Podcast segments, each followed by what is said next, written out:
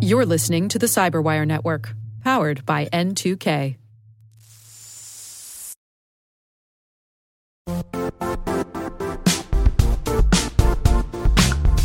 And now, a word from our sponsor, Zscaler, the leader in cloud security. Cyber attackers are using AI in creative ways to compromise users and breach organizations. In a security landscape where you must fight AI with AI, the best AI protection comes from having the best data. Zscaler has extended its zero trust architecture with powerful AI engines that are trained and tuned by 500 trillion daily signals. Learn more about Zscaler Zero Trust Plus AI to prevent ransomware and AI attacks. Experience your world secured. Visit zscaler.com slash zero trust AI.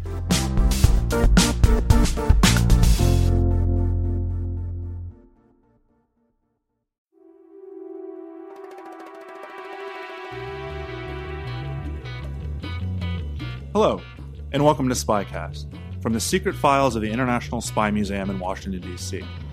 I'm Dr. Vince Houghton, the museum's historian and curator. Every month, the museum brings you interesting talks with authors, scholars, and practitioners who live in the world of global espionage. Join us as we take a closer look at the secret world of intelligence. This is part three of Spycast interview with intelligence legend Felix Rodriguez. Let's talk about the time period in between when you caught Che and when you vo- finally volunteered to go to Vietnam in 1970. What, what was happening in between?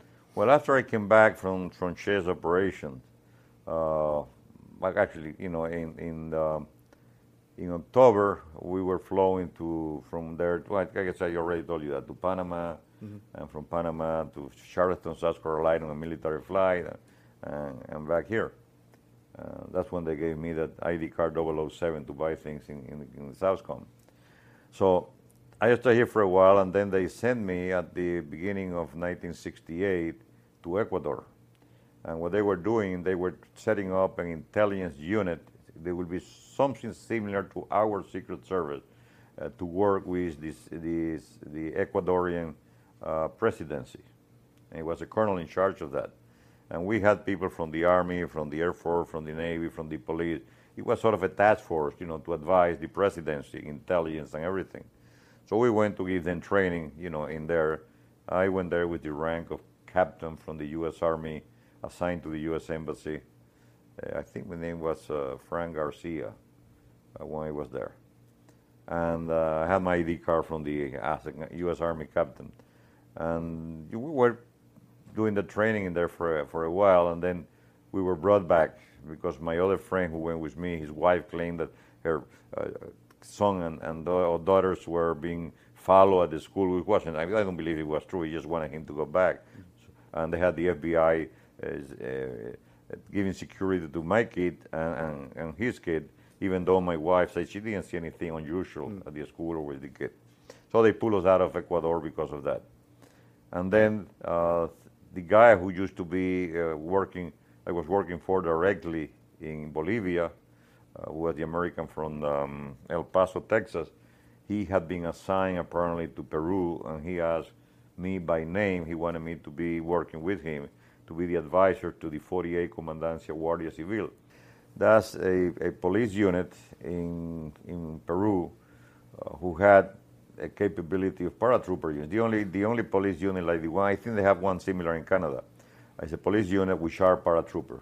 Because the police is the one really who goes around in the different cities, and they were the one had more contact with civilians where there are guerrillas area. So uh, the CIA set up a training uh, of this unit, a special unit, 48 Commandants of Guardia Civil of the police, to be a counterinsurgency unit with, uh, with capability for uh, parachuting into the areas. You know, we, we work into the training of paratrooper actually from U.S. Special Forces. Hmm.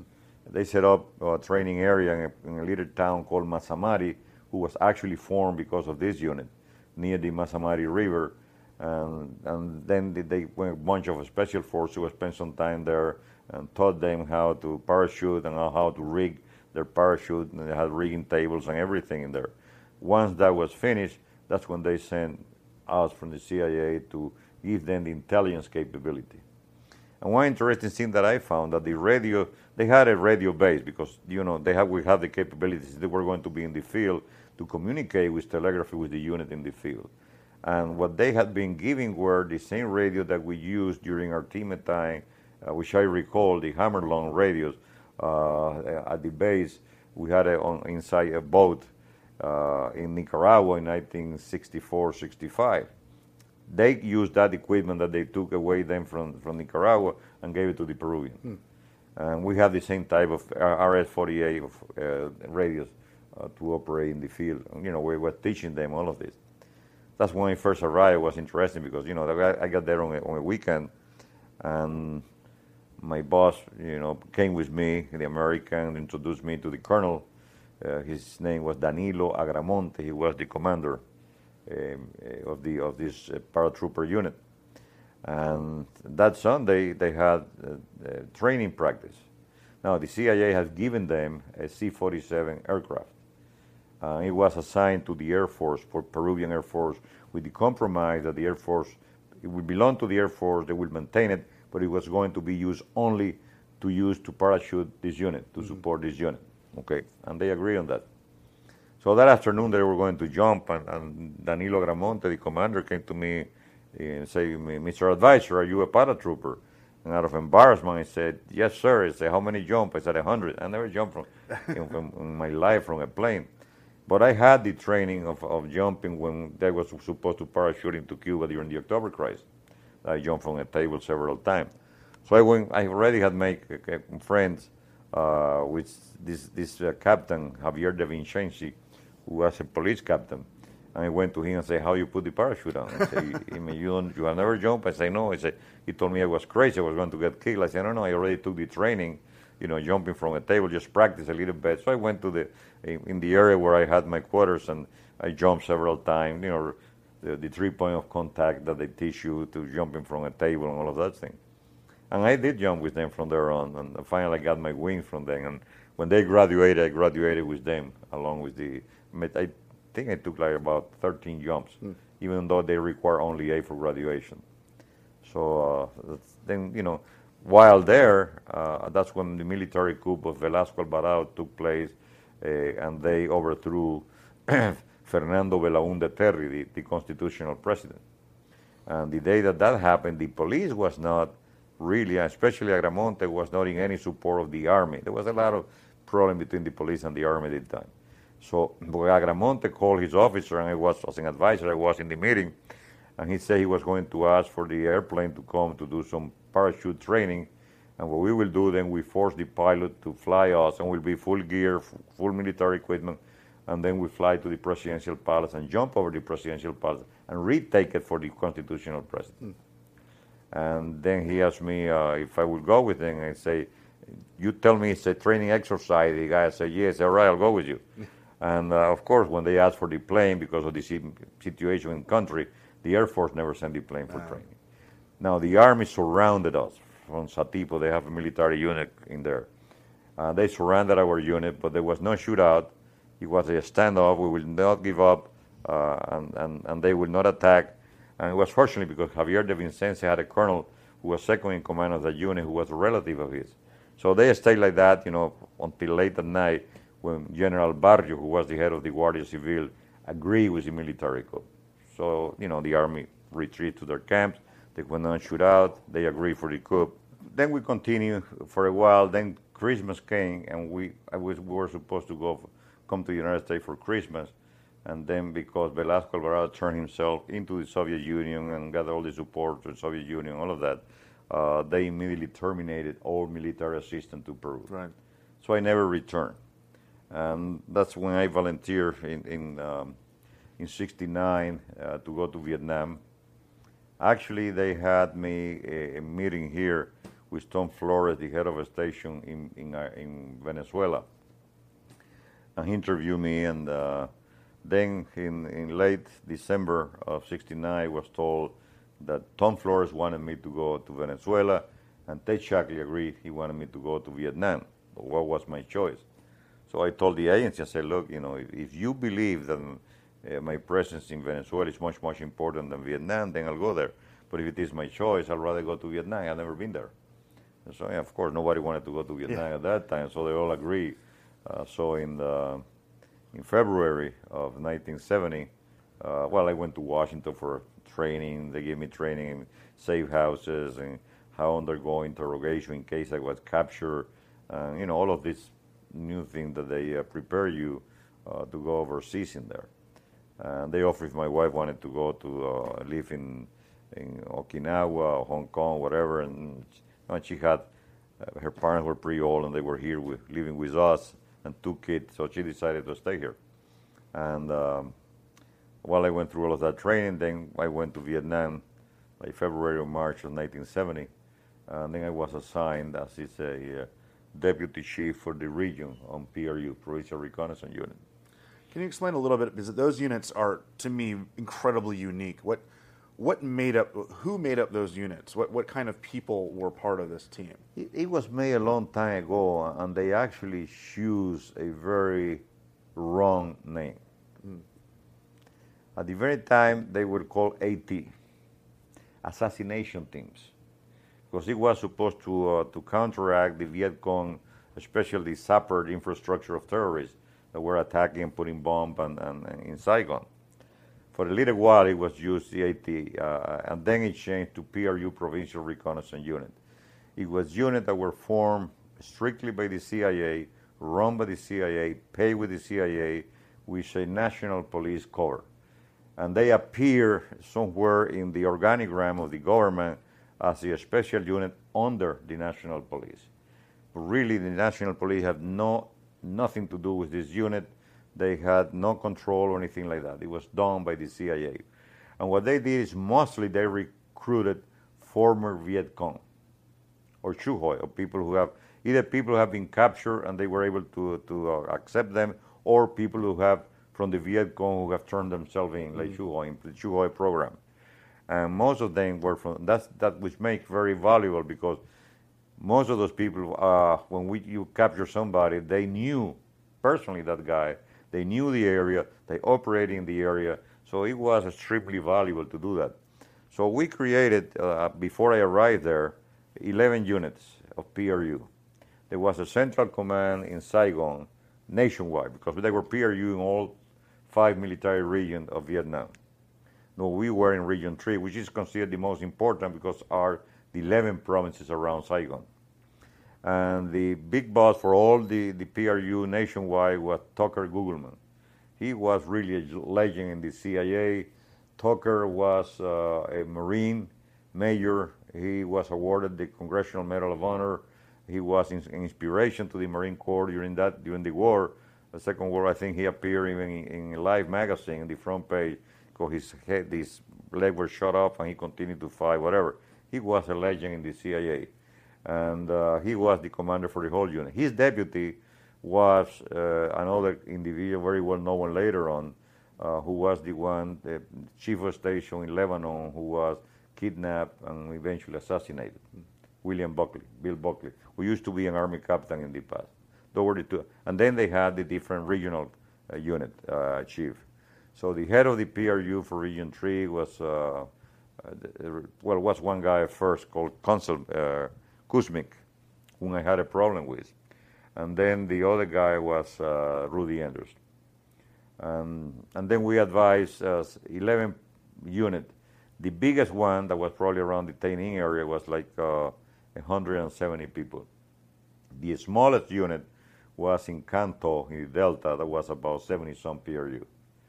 And we used to go, have, you know, at the beginning when I arrived, we all had uh, special forces and SEAL assigned to each one of that unit.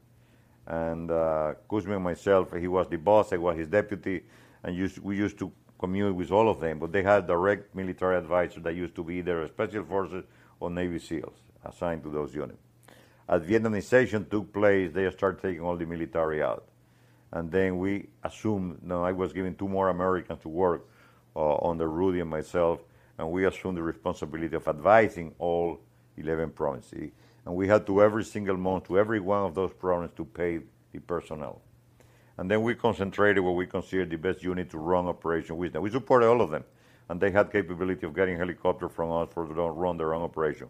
But where I personally participated mostly were with unit, especially from the Rung Sat Special Zone, which is the area uh, around the Saigon area, those swamps south of Saigon, uh, with Bay, which is near the Cambodian border, the PRU, the Long Cam PRU, and, and, and Bien Hoa PRU. We I used to communicate uh, with them and run operation with them, uh, different uh, field.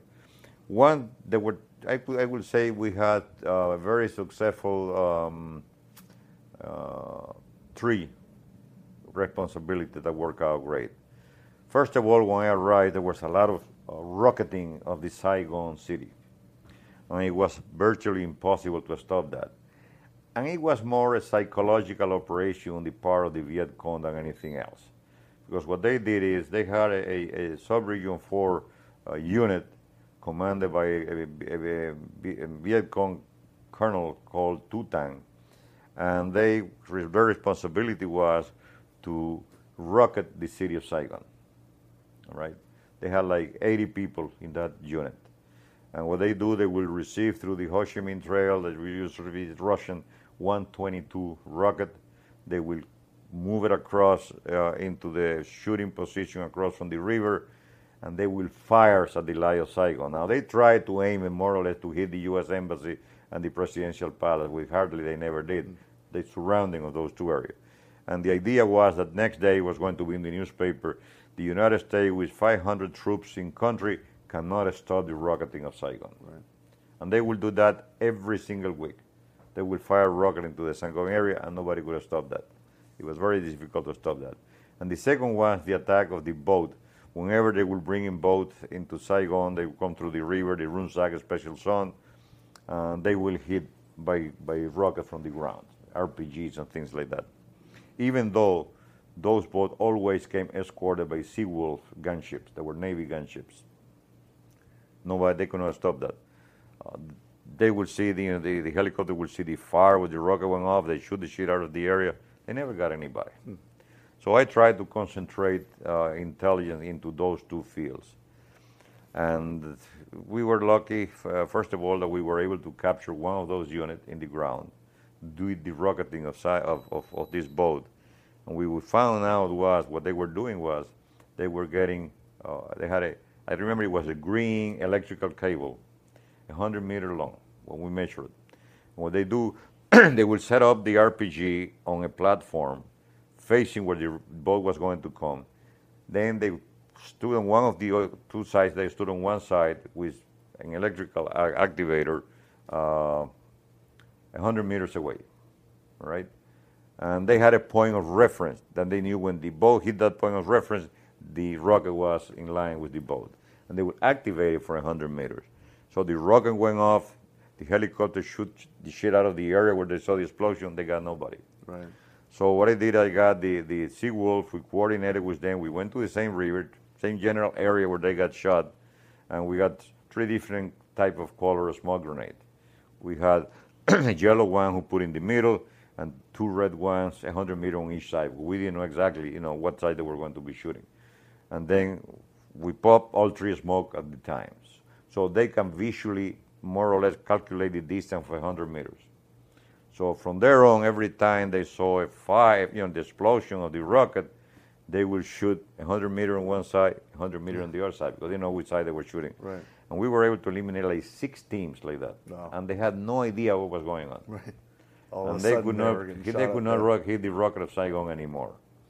Then we were getting very difficult to find out this goddamn unit who was doing the rocketing of Saigon itself, not of the boat of Saigon. Well, we were able to, to pick up a, a, prisoner who used to be a paramedic in Ha Bac, which is the province around Hanoi. And he was very pissed off with the Viet Cong because uh, he was a regular army. See, but the end, when he left there, there was no Viet Cong. They were just regular army. I mean, it's a that I tell people, for example, in some of the press people, leftist people who got pissed off at me and said, I told them we won the war in Vietnam, we lost it in Washington. No, no, how you say you, we, we won the war? I say, look, in the area where I was, we eliminated every single Viet Cong. But how can you eliminate the fact that they had this Ho Chi Minh line coming with, whenever they were bringing equipment to the south, they would bring a, hundred, a thousand military units, North Vietnamese mm-hmm. army, uh, with military equipment and everything. They start walking the Ho Chi Minh Trail. And then they had couriers in different provinces around this, the South Vietnam. These guys say, hey, we need 50 replacement. 50. We need 200 replacement. We need 70 replacement. By the time I got to the end, they already took a thousand were inside country. You kill them, they think another thousand. It was, it was a never-ending process right. of eliminating them. Okay. So when this guy was picked up, um, we had a long interview with him. He was pissed because he was a paramedic in Ha Bac, you know, I say in the province around um, around uh, um, Hanoi, and he was the only male in the family. And being the only male, he wasn't supposed to be taken to the army away. Only if he had several brothers, mm-hmm. then they would take some of them. One at least had to stay with the family. And he had his mother, and he, they took him to the south. He was pissed with the Viet Cong for that. So he was, first of all, he was instrumental in giving us the location where they live. Now, why we never look in there, it was on the swampy area of Long Tan district between Long Tan and the river going towards Saigon. That's an area that the water tide goes 17 feet high. Hmm. Nobody would, it was, we, nobody could have quarters in there because of the 17 high of water coming up and down.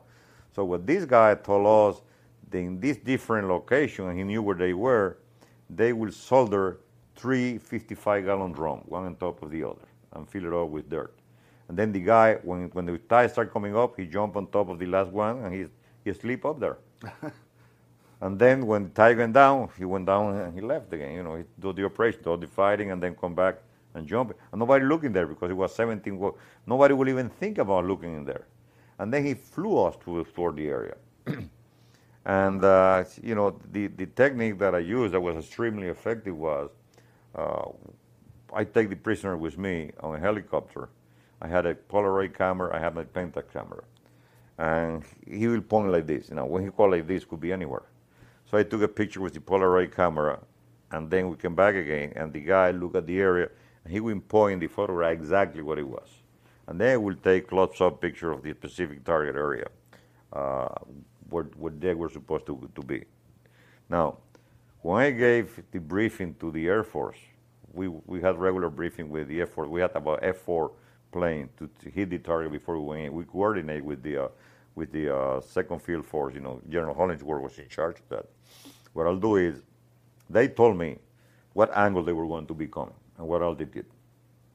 So I took that angle before and that altitude and the time they were planning to hit the target, and I took photograph, mm-hmm. Polaroid and the and the and the Pentax, you know, the big one. Then I went to to the old embassy where we had um, our technical service, and they would blow up the picture, you know, in eight by ten or bigger. Okay, why? The terrain in, in, in Vietnam is very, very they have very little features. very difficult to see anything because you don't, you don't have too many mountains and region tree. Right. In other areas, they do.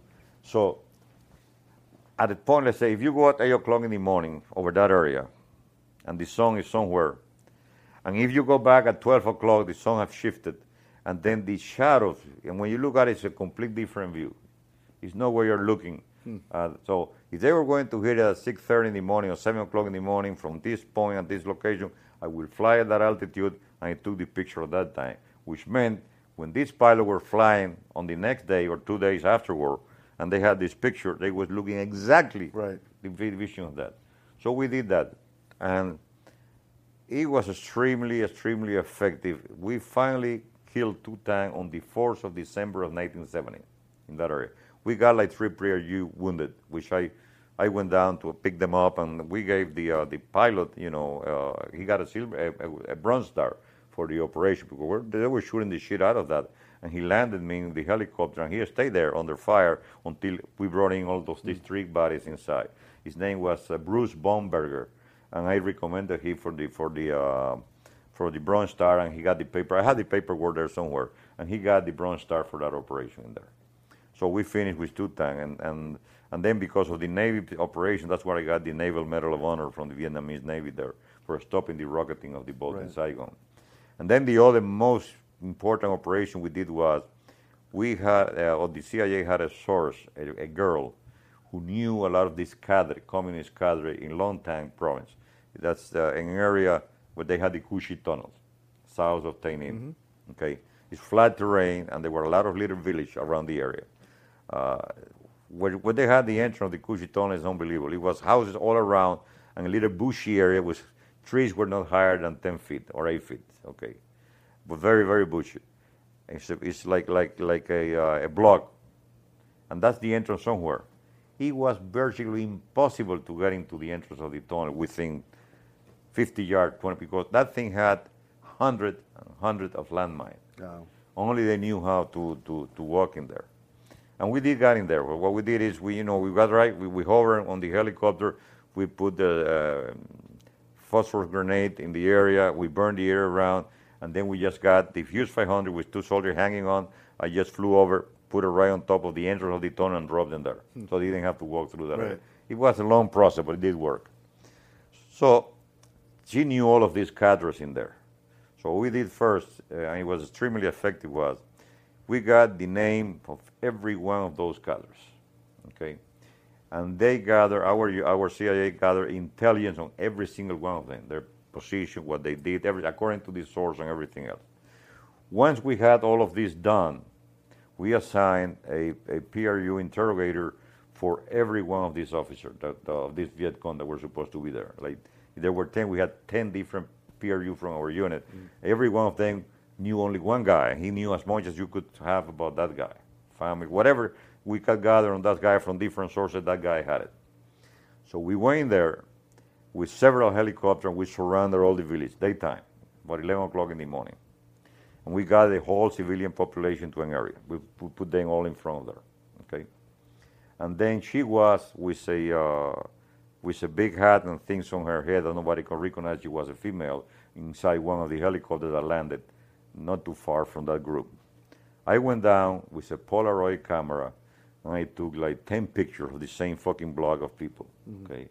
We brought the picture to her and she will say, a little round around the face, this is so and so, and then people cannot move. This guy so and so, this guy. So we got one of these Polaroid picture uh, uh, with the name of the guy who was here to the guy who got studied the whole thing. Right. We got 10 pictures, all of them. We went there, you, this guy took it aside, you, and we separated all 10 of them. And then right on the spot, interrogated.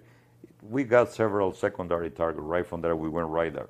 And we got a lot of other people from, you know, from that operation in different little areas where they were hiding in that area. So it, it became very, very, very effective. Okay, so this was basically the Vietnam uh, operation at all, you know. It was a continued type of operation. Uh, General Hollingsworth was very, very uh, friendly. Uh, we became very good friends. He was, uh, at that time, he was a two-star general. Uh, I love the guy. The guy was, uh, his picture in there. Oh, the general. That's but that this one is when he was in in uh, in Korea. He was the three-star general that, uh, and then this one here when he when he was in the in, with us, two-star. The general of, of there. Okay. The one next to the top one. Yeah. He used to be the 67 tank regimental commander for Patton on the World War II. And he wore one of those revolvers, you know, with, uh, th- you know, his ivory tuck, you know, rear and, and he was as bad as speak as spoken as Patton was. I mean, you look at him, and I remember seeing the, the movie Patton, which I have seen like 20 times. I love it. And I, I am looking at Patton. You know, the guy is a replica of his boss. Uh, and he was a hell of a soldier. He will personally go into areas uh, of, of fighting that nobody will go in. He does his own helicopter and everything. And we, we established a good relationship. He called me Chichi because of Chichi Rodriguez, the, the, the, uh, The golfer. The golfer. And uh, I remember one specific time that they had information that there were a lot of, um, there was an infiltration of a lot of uh, Viet, North Vietnamese and Viet Cong into the area through, through the area of Cu Chi Tunnel, and they were going to attack Saigon. So they approved a, a huge operation into Cambodia. That was illegal, but it was, it was approved into Cambodia north of Tay Ninh, you know. And they were going to have shit, they were going to have everything. ARVN soldier, U.S. military soldier, I don't know how many soldier of airplane, everything was committed to that operation. By this time, we have finished this, this, all of this intelligence from, this, from that area, and we wanted to hit it, you know. And uh, Don Gregg was the one who, he's the only one who went assisted to the meeting in Second Field Force with the general the military and, you know, propose our operation. He came back from the meeting and said, Felix, you know, they shut down your operation because uh, they have this big operation into Cambodia. And uh, they are committing all the U.S. military uh, assets that they have, helicopters, gunships, planes, whatever, you know, B-20, uh, B-52, everything.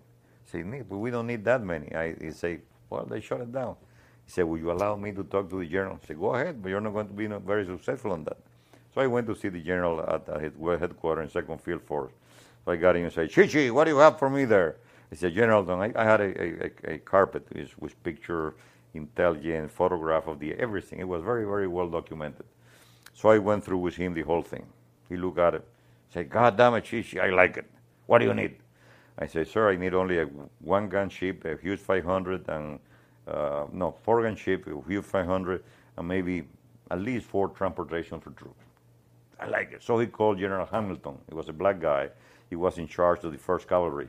He was assigned to that operation. And he called and said and told the general, he said, General, you know, Chichi here had the hell of a good operation. I want to support it. Can you give him, you know, he said, yes, sir, I will give him. So he gave me finally those, those troops. It turned out that they went inside Cambodia. We, we went in the same day. I was going to this area. They were going with all, you see the planes going that way, 100, not 100, but tenth of them, okay? We started the operation. They were all on this side. They already have moved from that side here. I was getting, that's why I got shot down in there one time. I had that picture. I have the two holes in the helicopter that I put out. So what happened is they went there, they find shit, they find nothing. Now they had our frequencies. So we have the F4 full of bombs flying back, and they call us and say, "Do you have a target for us?" I say, "Yes." So we gave them target. So the bomb they could not fire there because they didn't find anybody were shooting our area, and that went on. Then after that, that that's, I had problem there with my boss with Rudy, because we were going. To, they were they were shooting a lot of our helicopter down because we shoot the hell out of them. So there was one point that we were going to the the my boss went in, my um, Rudy and came one helicopter, and he told me not to fly into mark the target. He was going to get a, a O2, which is an Air Force uh, plane, uh, to mark the target. Mm-hmm. Okay, it's a Cessna, a push and pull plane.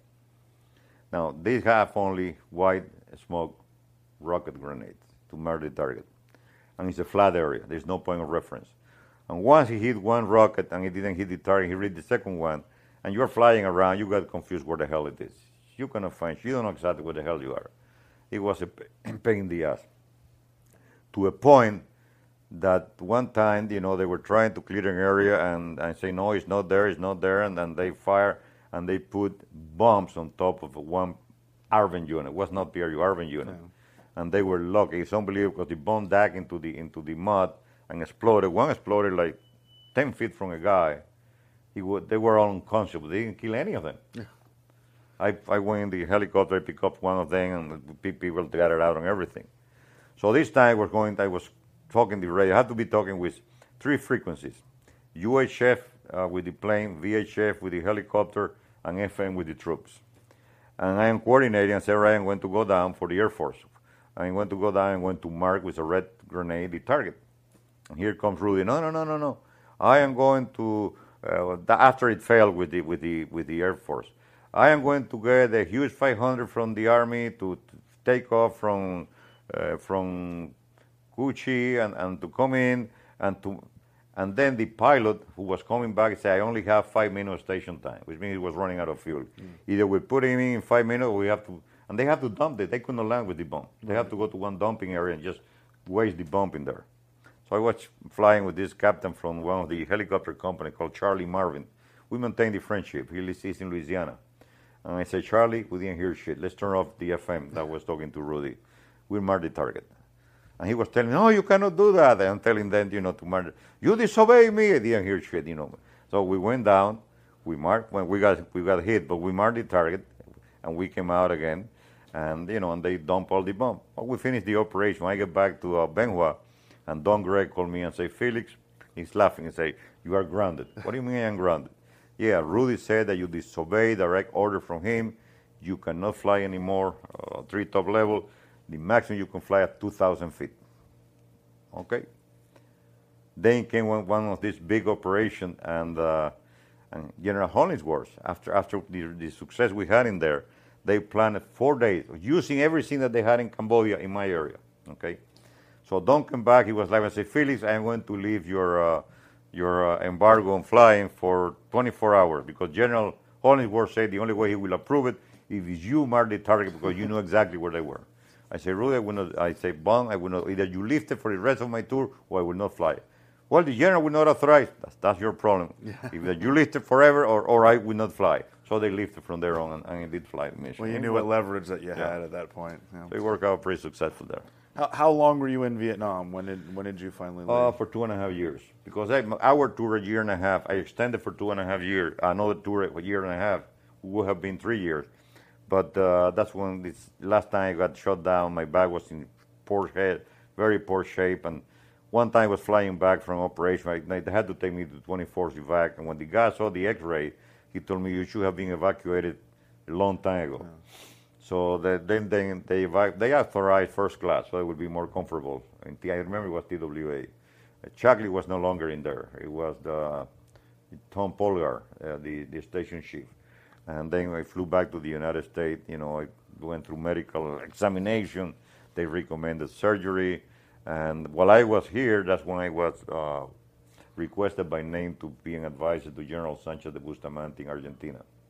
Because what happened in December of 1971, uh, Polgar, who had been chief of station in Argentina, and he is very well known, he was the one who negotiated a hijacking of a plane. He personally went into the plane to convince the hijacker to turn the guy over in Argentina.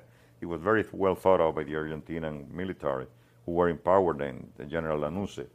Well, the, the First Army Corps General Tomas Armando Sanchez Bustamante was a friend of his, and he invited him to visit Vietnam. So when the general from Argentina arrived in Vietnam in December of 71, uh, they uh, asked uh, me to, to, to give him the tour in the air, you know, in a helicopter because he didn't speak any English, so I just speak Spanish. So you know, I gave him the tour in Spanish of the whole area. By the end, you know, we spent a whole day together from the morning until late afternoon. Uh, they came back and said, "Hey, the general talked to Ambassador Bunker. He wants you to be his personal advisor in, against terrorism in Argentina." And he was told that we're going to do it from here. If he really wanted you, he should request you when he get to Buenos Aires from the U.S. Embassy there. Well, heard that nothing happened. But when I came back after I was evacuated, they told me that he had requested me to Buenos Aires, and they were interested in me to go there because they didn't have any CIA guy working at this level. Mm-hmm. A director and advisor to an Argentinian general, the most powerful man after the president in, in the head of the First Army Corps.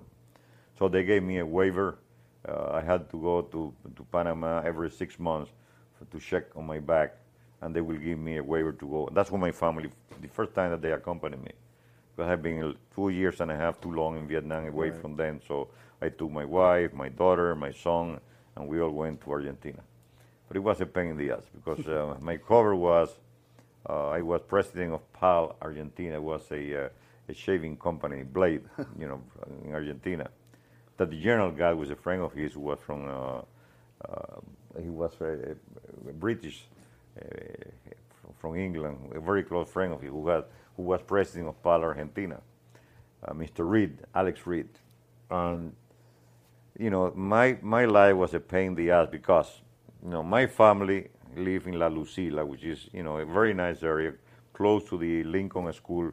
Uh, it's an American school. They had bilingual teaching Spanish and English for my son and daughter. And what I had done, according to all everybody and our our neighbors and everything, I was a director of PAL of Argentina which is my real name, Felix Rodriguez. Then early in the morning, I had to take the goddamn train, go all the way from La Lucila to El Retiro in downtown Buenos Aires. I had a penthouse in Calle Florida, at the very top. Now the chief of station had another penthouse on the other side, just for meeting. I had one on the other end of the, of the same, uh, the same floor. And then uh, they, I had to put clothes in there. I had to buy food. It was a pain in the ass. Food in there let's say my typical two days. I arrived in, I took the train early in the morning. I took the goddamn train all the way to El Retiro. I walked across the park, it's not too long, into the apartment building, went up there. I took cans from the refrigerator, dumped it in the, in the, open it, dump it in the, in the, in the uh, toilet, flush it, uh, Coca-Cola, I drop it in there, or maybe drink a little bit, and put it in the basket there, jump into bed and, and run around the bed so it looks like somebody has slept in there. And then I come down and checking on the tank, and then an army police, an army vehicle will pick me up and take me to the first army headquarters in Palermo. Then when I came back, and they dropped me there, I, I now by the time by that time they may have been there, everything was nice and clean. So then I go up, I do the same fucking thing all over again, you know.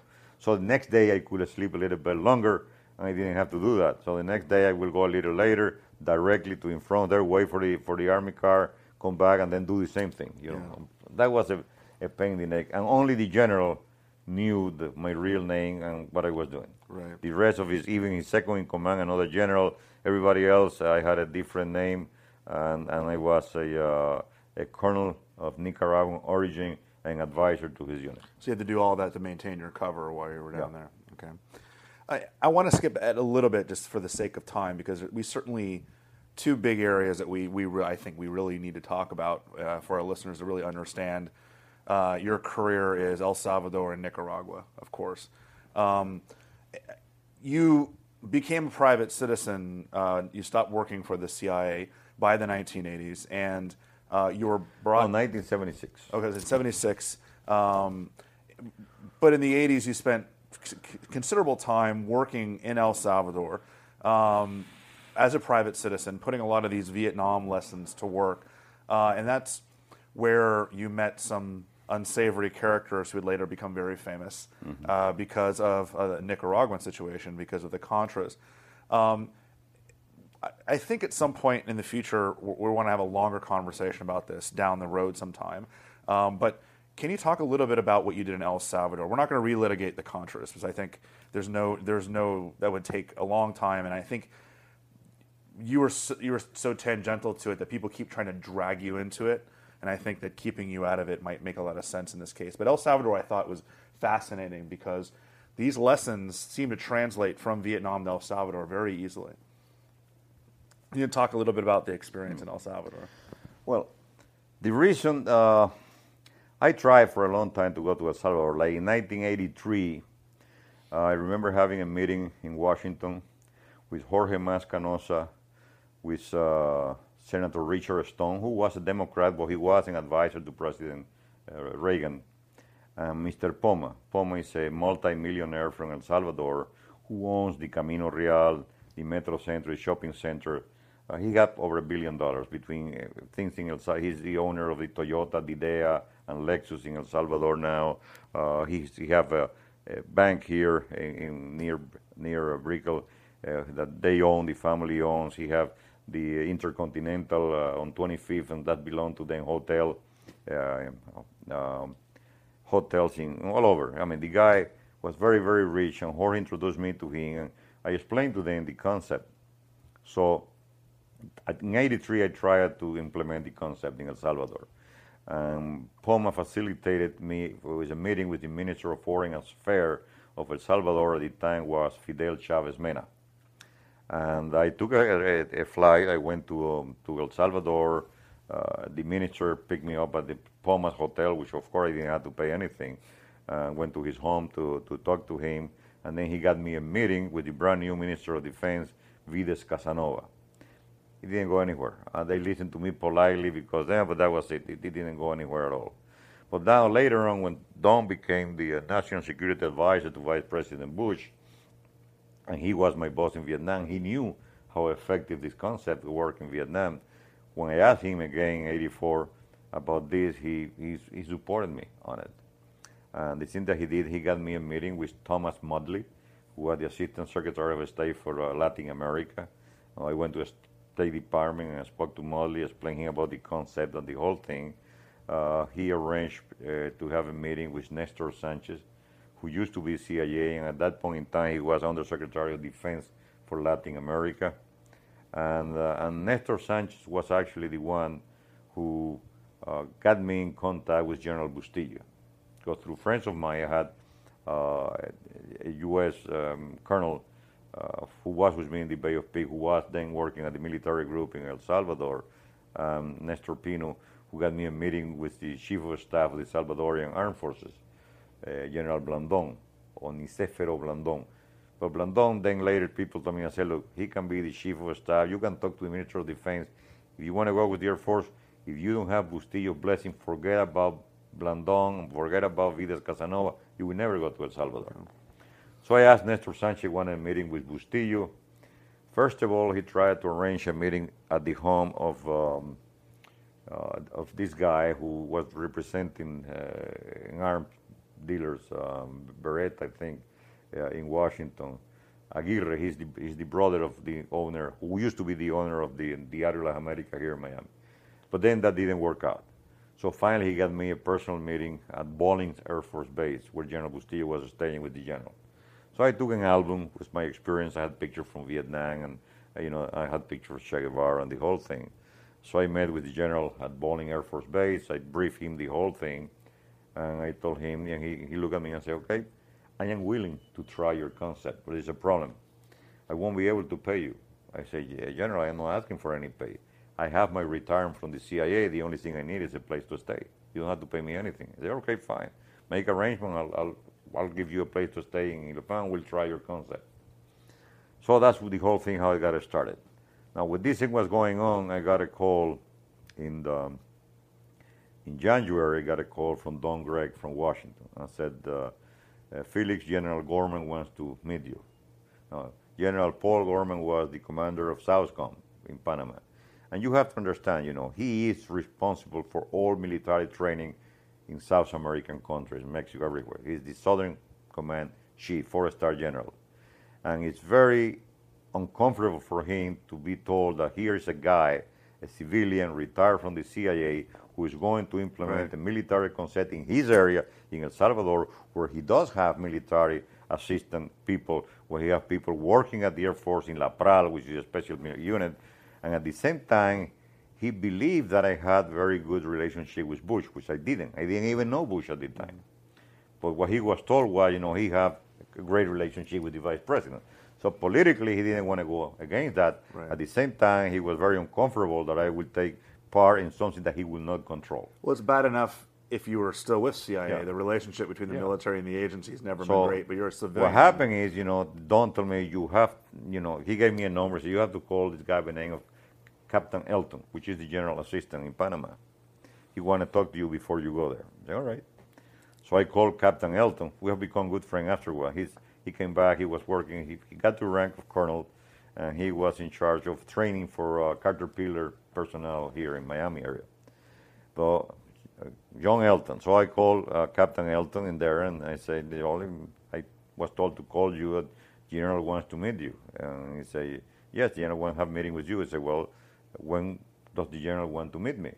So he told me, well, as soon as possible. Uh, he said the general directed that you come to see as soon as possible. I say, well, to 3 o'clock in the morning. I can take the it's an Eastern flight, 1 o'clock in the afternoon.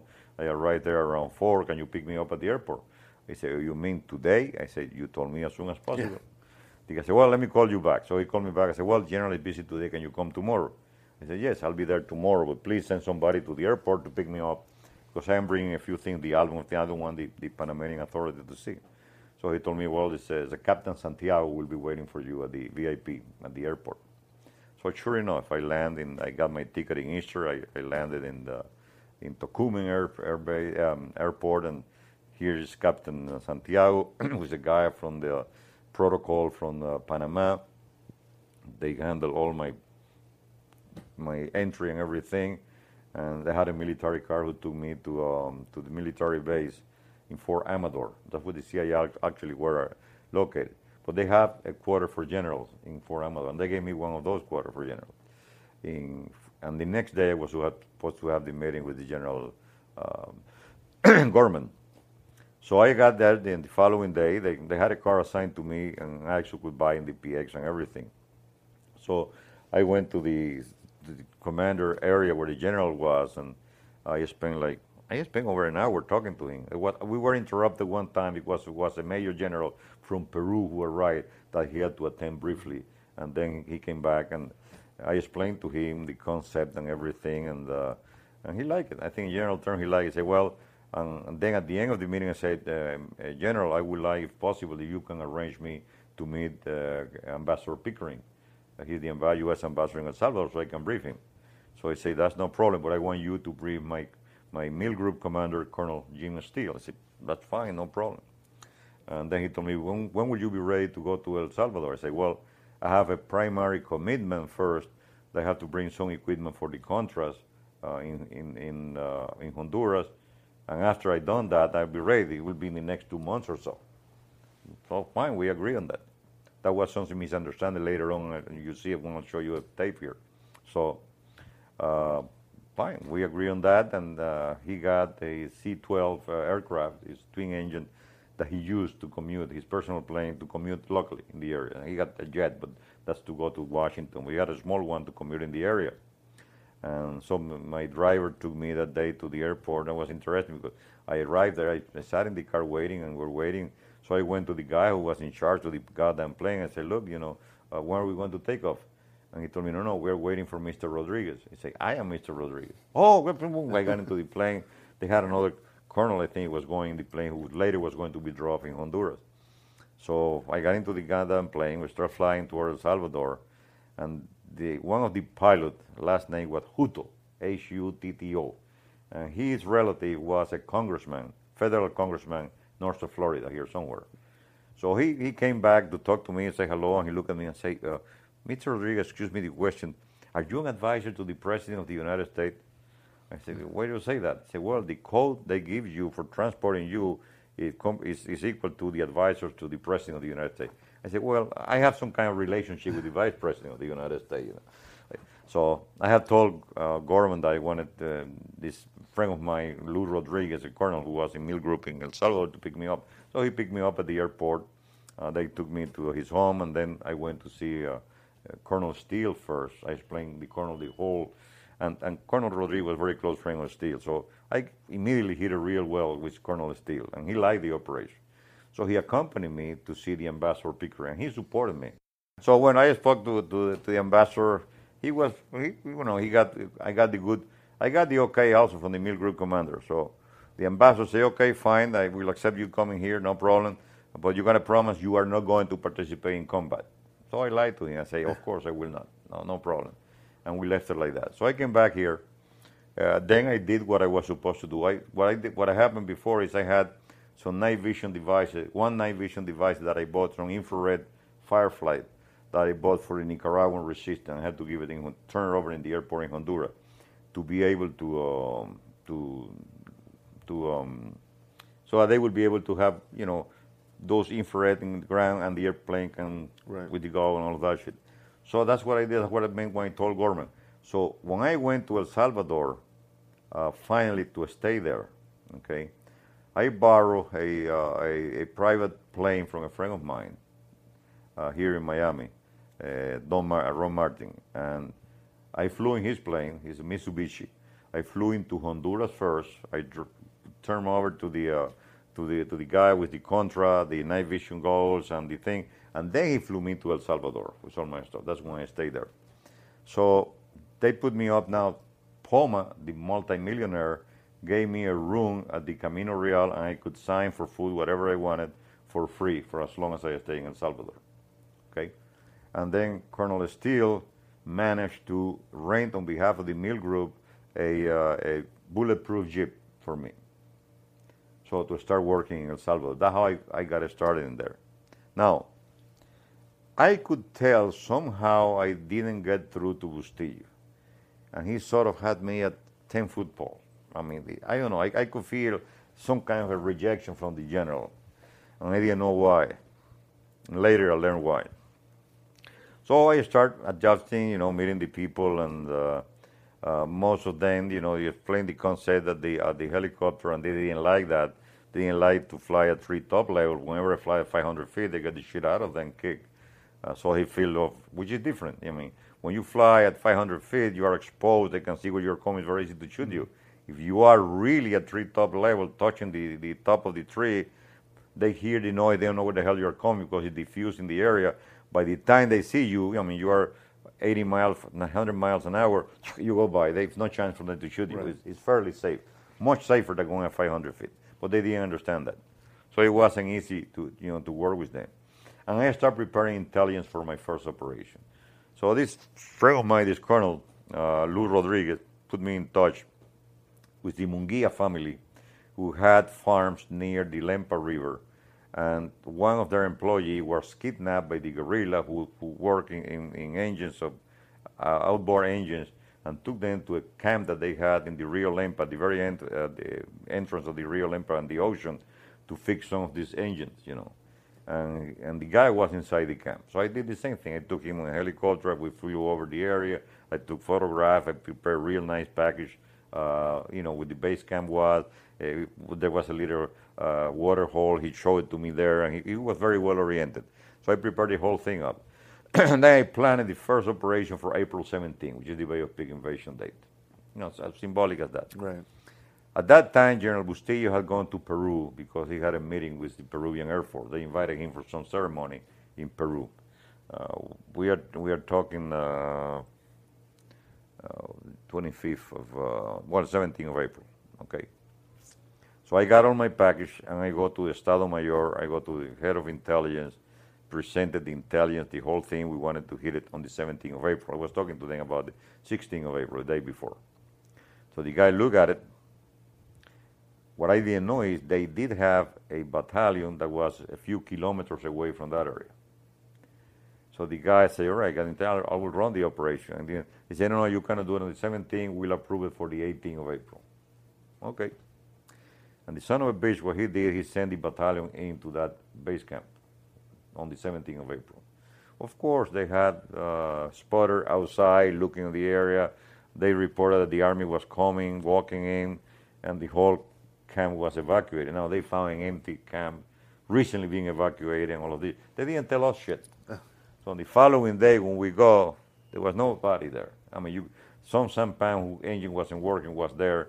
We knew that they had been there recently, but there was nobody in the camp. So the Air Force people started laughing at me about, this shit. First of all, to, to mark the target with smoke grenade, the Air Force didn't have use any smoke grenade. Now the paratrooper did, so I have to borrow a smoke grenade from the paratrooper unit uh, that was assigned to the air base uh, to use it. And uh, even the pilot, Reyes Huron, who would fly with me, I could hear the, the sarcasm in his voice talking to another. We were going to the helicopter at that time. said, "Oh, I shoot with the machine gun." He he, he throw the smoke grenade. He, he was kind of sarcastic and, Yeah. and very uncomfortable. So I got pissed. So when, when after that failure, uh, that same date, April 17, 8, uh, April 18, uh, Colonel Steele came and explained to him what happened. I said, look, these people doesn't want shit. That I ain't going to get the fuck out of here. He said, no, no, Felix, come on. Uh, my name was Felix Ramos. Uh, I said, no, Max Gomez. He said, Max, tranquilo, you know, don't worry. Let me talk to the head of the of the uh, helicopter uh, battalion. The, the commander was um, uh, this uh, stocky guy, uh, Capitan Trigueros. Uh, he's an asshole, but he, he was brave. He was a brave man. But the guy who got drunk, he, he, he did unbelievable things. One time he, he was drunk uh, and his people got drunk in, in, in, in uh, Centro Maferrer and, and, and the police took him up and he was trying to call half drunk the Air Force to bring gunship to shoot the presidential palace unless they release the guy, to shoot the president. I mean, he was nuts. He was crazy. So, uh, ah, Trigueros. So say, look, let, let me talk to him. So he goes to Triguero and say, look, you know, you didn't do well, you know, because actually it was, a, a- you know, the gunship arrived before we did in the 500, even though there was nobody there. But if they had gone like that, it would be a disaster. They was in the big helicopter first, and by the time we got there, there was nobody there. So, and Triguero said, well, don't worry, uh, Colonel. We just got information from some farmers that there are movement of guerrilla in San Pedro Hills, Cerro de San Pedro. So we are going to try uh, Max uh, uh, concept, and then you can judge us. You can grade us if we did well or not. I mean, sarcastic too. Right. I went up and it was about four o'clock in the afternoon. I said, all right, what the hell? So I, got all my smoke grenade, got in the goddamn helicopter with Ray Hiron. We flew into the area. It was hard to get him to go low because he would tend to continue to go up. I say, no, go down, coño. We are, we are exposed if you go, you know, too high over the trees. Well, it was, I will tell you, I have never seen anything like it. Now, the guerrilla have been told, which is true, if you hear a helicopter and you are in an open field, throw yourself in the ground. It, it doesn't matter you are in open field, but don't move. which is true. You're flying at 2,000 feet and you're looking at an area, and any movement cut the cut your eyes. You you you, you can it, immediately it, it's instant. You see see moving, you're looking there. Right. If it is not moving, it's very very difficult at 2,000 feet to see a guy in the ground which is not moving. So I've been told that and they were doing that. The problem for them was that I was flying at two feet over the trees. I was looking at them within 30 feet distance, you know, Right. and they would not move. So I was shooting them and they would not react. I mean, it, it was, well, we killed a hell of a lot of that way in there. And then finally they say, hey, there is a group coming up the hill. So we went in with the 500. It was like a column of nine guerrillas. With the minigun, we eliminated like seven of them, at least, went down. And then another one uh, was able to, to move right to the top of the hill. There was a few trees. It wasn't that many, it was a few trees, but not very thick. You could see, I thought it was a man because she had his, uh, all her hair inside a, a little um, hat, camouflage hat, and she had a camouflage uh, uniform. So I start, you know, and then we run out of ammunition on the minigun. So I start shooting with my M16. Now, when I go there, I carry like 18 magazine of 30 round each in here, double. Mm-hmm. We serve also as a bulletproof vest. You know, if it shoot you with two, with two magazine full of bullets, it doesn't go through. Right. It will stop it somehow between there. So I start, what I did, you know, I, I shoot 30 rounds at a time. Because, you know, it's very hard when you are moving all of that. You tip, ta, ta, ta, you never hit anybody. It's 30 round, put another one, another 30 round. It took me like several magazines until I finally hit her on a leg and she went down. Then I told the guy, look, let's they see all of this backpack in there and say, Let, let's go down. I want to. They didn't want to send any troops. They said, all right, drop me in there. I want to pick up one of these big backpack and put it in the helicopter. So he land, we landed right next to this. It looked like a like a dark guy, very big guy. He had a FAL, and when I was, just going to come out of the helicopter on the left side, the guy started moving the FAL, so I opened fire with the M16. But the helicopter on top believed that we were taking fire. It was me firing. And told him, get the hell out of there, you're taking fire. And the guy he almost drove me out of the goddamn helicopter. so we took off. I told him, look, and he didn't want to bring troops. He said, you either bring troops or let's do something. Well, like, drop me down. You just let me alone, but there I will pick all this, and then you drop and, and, get, and, and you pick me back. He didn't want to do that. So he convinced Captain Triguero to bring troops. Now, what happened? When they went there, they requested PRAL, who was advised by the CIA, to bring a unit for that. They were very skeptical of our operation. They had, they really had CIA instructor with them. We didn't get along with me at all mm. because I was like competing with them in a way. And they say they were busy preparing for an operation. They could not spare any troops to come down to do anything. So they had to gather a paratrooper that were in charge of security of the base. But I think it was on a weekend. They had to get paratrooper from the security of the base to go into the goddamn helicopter to get about uh, two helicopters full of them to go that area. And then they went down. They picked up all the backpack. They got Nidia Diaz, who was alive. She was wounded, and they got one six or seven year old kid. Another kid ran away, and nobody shot him because she was using this kid to to send um, um, uh, messages inside cities. Because a, a kid six seven year old, you know, nobody paying attention Right. to him, so he could go in and out of, of the town with no problem. So we captured two of them, and and flew back. And it was extremely important because at that time, in April, they were trying to get Congress to approve a package of military assistance to El Salvador. And it wasn't easy. They had the Boland Amendment for the contract. You know, they were not going for this. And the documentation that she was bringing in, I mean, she was moving. The, the good thing is she was moving from one base camp to another. And all of those six backpacks, all the documentation for her PRTC party, Partido Revolucionario los Trabajadores Centroamericanos, the Workers' Party of Central America. All documentation. They had all kind of contact of them with communist bloc countries that, that were helping them. Right. Everything was there. So Nestor Sanchez sent a, a private plane and an individual to fly all of this documentation to Washington to present it to Congress as proof of the connection between the guerrilla and foreign communist regime, all of that shit. And immediately, you know, the uh, military assistance was approved. Because that's always that's always the key is that people are always saying that there's a direct relationship between some of these leftist movements in, in Latin America and the Soviets or someone else. You're providing actual proof. Right. So that that worked out great. Now later on, uh, Bustillo and I became very very close friends. Even whenever the ambassador wanted to talk to the general, he had to call me. I will arrange for the meeting. He didn't want to go alone. He always wanted to go with me. So normally we had breakfast at the ambassador's home, U.S. ambassador's home. So I will meet Bustillo somewhere. We'll go in my car or his car. We go to the ambassador's residence. We had uh, breakfast together. He, the, um, you know, the general whatever he wanted to ask, and back again. We had excellent relationship. So it worked out very well. Later on, Bustillo told me why he was so skeptical about me.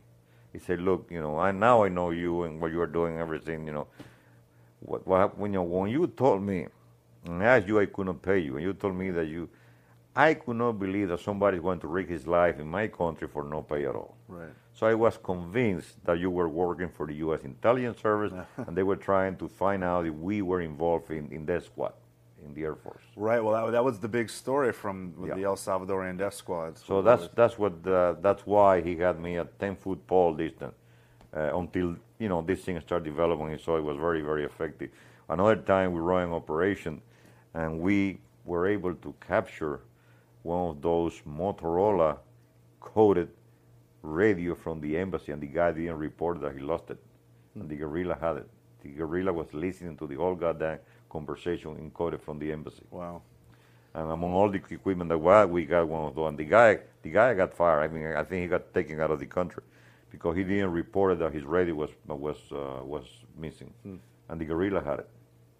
So I don't know how he got in there. Whether somebody stole it from him or whatever, but it was the guerrilla had the the, the radio who got enciphered system, you know, to be able to talk and encoded message with the this Motorola radio, long one, big one which I had one too. So that that worked out uh, extremely well. Uh, we uh, actually we stopped. The guerrilla used to move freely during the daytime, and they had completely eliminated moving during the daytime. They had to go into the nighttime, and then we start training uh, pilot with the night goggles and vision devices, and they were going at night. We had FLIR for, uh, and then you know it was a pain in the ass. For, the guerrilla during that time to the time that I left was reduced 50% what of the force that they were. Wow. If they were 10,000, they were only 5,000 then. They reduced by half the force. And that's what forced them also to go to the negotiation table because they were not winning at all, on the Right. contrary. So uh, it, it was very, very, very effective. And, and during that process, that's when I got involved with the, uh, with the Contra. We look forward to continuing this dialogue with you. And we'd like to know if you have any comments or questions on today's Spycast. You can get in touch with us through email at spycast at spymuseum.org. Thank you, and we will see you next month.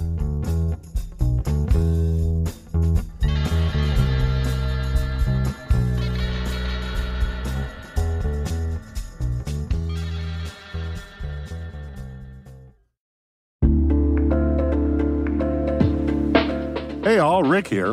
At N2K Cyberwire, we're dedicated to continuously improving the quality of the news and commentary on our network. That's why we're inviting you to participate in our 2024 audience survey. It only takes a few minutes, and your feedback is invaluable. Plus, you'll have the chance to win a $100 Amazon gift card as a thank you for your time. Head on over to cyberwire.com slash survey. That's cyberwire.com slash survey to share your feedback now.